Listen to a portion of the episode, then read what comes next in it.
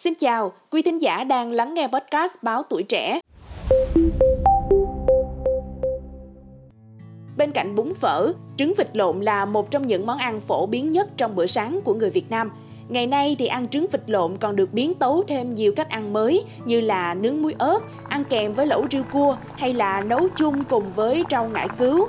Và dù là món ăn nào thì cũng vô cùng quyến rũ ở cả mùi vị lẫn sự bổ dưỡng.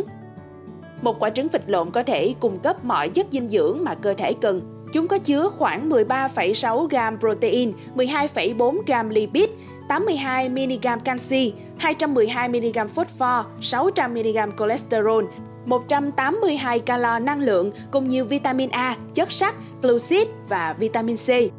Theo lương y đa khoa Bùi Đắc Sáng, Viện Hàn Lâm Khoa học và Công nghệ Việt Nam, Hội Đông y Hà Nội, thì trong đông y, trứng vịt lộn có tính hàn, dưỡng huyết, chữa được nhiều bệnh như là suy nhược, yếu sinh lý, đau đầu và chóng mặt. Đặc biệt là lương y cũng lưu ý một số đối tượng không nên ăn nhiều. Đầu tiên là ở những người viêm gan hoặc là gan nhiễm mỡ. Ban giải về món trứng vịt lộn, Phó giáo sư tiến sĩ Trần Đình Toán, Viện trưởng Viện Dinh dưỡng Lâm sàng đánh giá đây là món ngon, siêu bổ dưỡng, nhưng cũng vì giàu chất dinh dưỡng nên là những người mắc bệnh gan, gan nhiễm mỡ không nên ăn nhiều để tránh làm tăng gánh nặng cho gan, tăng nguy cơ vữa sơ động mạch, gây tắc nghẽn động mạch, thậm chí là tăng nguy cơ nhồi máu cơ tim và đột quỵ. Đối tượng thứ hai cần phải cân nhắc với món hột vịt lộn chính là những người mắc bệnh thận. Việc ăn trứng vịt lộn sẽ làm cho lượng ure trong cơ thể tăng cao, trong khi đó thì người mắc bệnh thận thường gặp vấn đề lớn trong quá trình trao đổi chất. Lượng nước tiểu giảm khiến cho thận không thể lọc hết ure ra bên ngoài, gây tổn thương thận, thậm chí là nhiễm độc đường tiết niệu. Đối tượng thứ ba là những người mắc bệnh gút.